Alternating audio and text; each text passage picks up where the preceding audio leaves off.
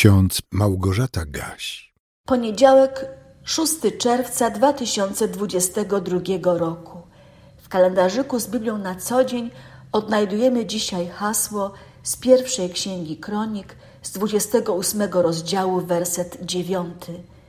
Pan bada wszystkie serca i przenika wszystkie zamysły. A także mamy werset z pierwszego listu Jana z czwartego rozdziału, werset trzynasty. Po tym poznajemy, że w nim mieszkamy, a on w nas, że z ducha swojego nam udzielił. Dzisiaj jest drugi dzień świąt zesłania Ducha Świętego.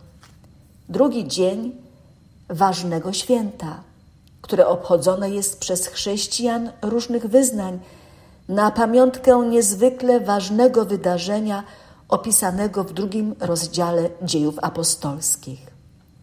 Wszyscy pamiętamy, pięćdziesiąt dni po zmartwychwstaniu Jezusa Chrystusa, a dziesięć dni po Jego powrocie do nieba nastąpiło wylanie Ducha Świętego.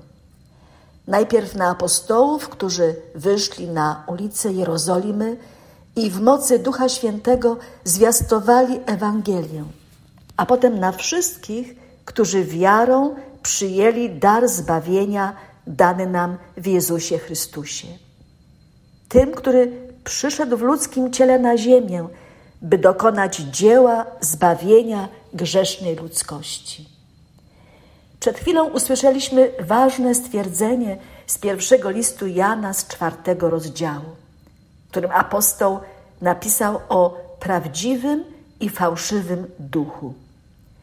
Pozwólcie, że przypomnę Wam dłuższy fragment z tego czwartego rozdziału, wersety od pierwszego do piętnastego.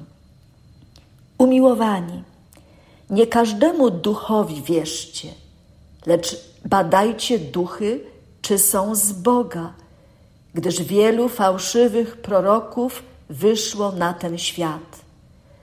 Po tym poznawajcie ducha Bożego Wszelki duch, który wyznaje, że Jezus Chrystus przyszedł w ciele, z Boga jest. Wszelki zaś duch, który nie wyznaje, że Jezus Chrystus przyszedł w ciele, nie jest z Boga. Jest to duch antychrysta, o którym słyszeliście, że ma przyjść i teraz już jest na świecie. Wy z Boga jesteście, dzieci, i wy ich zwyciężyliście, gdyż ten, który jest w was, większy jest aniżeli ten, który jest na świecie.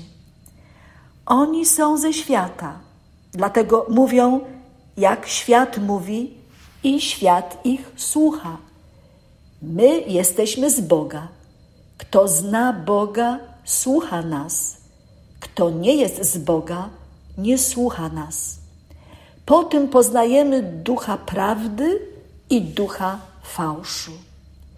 Umiłowani, miłujmy się nawzajem, gdyż miłość jest z Boga. I każdy, kto miłuje, z Boga się narodził i zna Boga. Kto nie miłuje, nie zna Boga, gdyż Bóg jest miłością. W tym objawiła się miłość Boga do nas, iż Syna swego jednorodzonego posłał Bóg na świat, abyśmy przezeń żyli. Na tym polega miłość, że nie myśmy umiłowali Boga, lecz że On nas umiłował i posłał Syna swego jako ubłaganie za grzechy nasze. Umiłowani, jeżeli Bóg nas tak umiłował, i myśmy powinni nawzajem się miłować. Boga nikt nigdy nie widział. Jeżeli nawzajem się miłujemy, Bóg mieszka w nas i miłość Jego doszła w nas do doskonałości.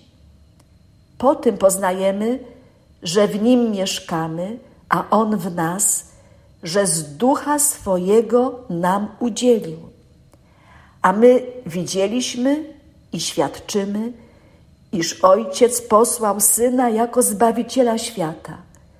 Kto tedy wyzna, iż Jezus jest Synem Bożym, w tym mieszka Bóg, a On w Bogu. Przeczytałam ten dłuższy fragment Bożego Słowa, bo jestem przekonana, że warto do niego wracać jak najczęściej. Nie chciałam własnymi słowami o tym dziś mówić, żeby przypadkiem czegoś nie pominąć lub przeinaczyć. Słowo Boże ma moc. I jeżeli jesteśmy teraz prowadzeni przez Ducha Bożego, to ono na pewno wykona w nas dobrą robotę, dobre dzieło, czyli przyczyni się do tego, że dzisiaj na nowo uświadomimy sobie, że Bóg przez swego Ducha Świętego mieszka w nas, a my w Nim. Jak to rozpoznajemy? Kiedy możemy mieć pewność, że tak rzeczywiście jest? Apostoł Jan odpowiada na to pytanie. Jeżeli nawzajem się miłujemy, Bóg mieszka w nas.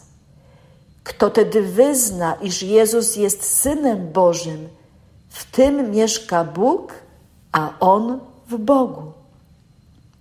Drodzy słuchacze, mam nadzieję, że wszyscy bez zastrzeżeń potraficie głośno i odważnie wyznawać: Jezus jest Synem Bożym, nauczyciel z Nazaretu jest moim Zbawicielem.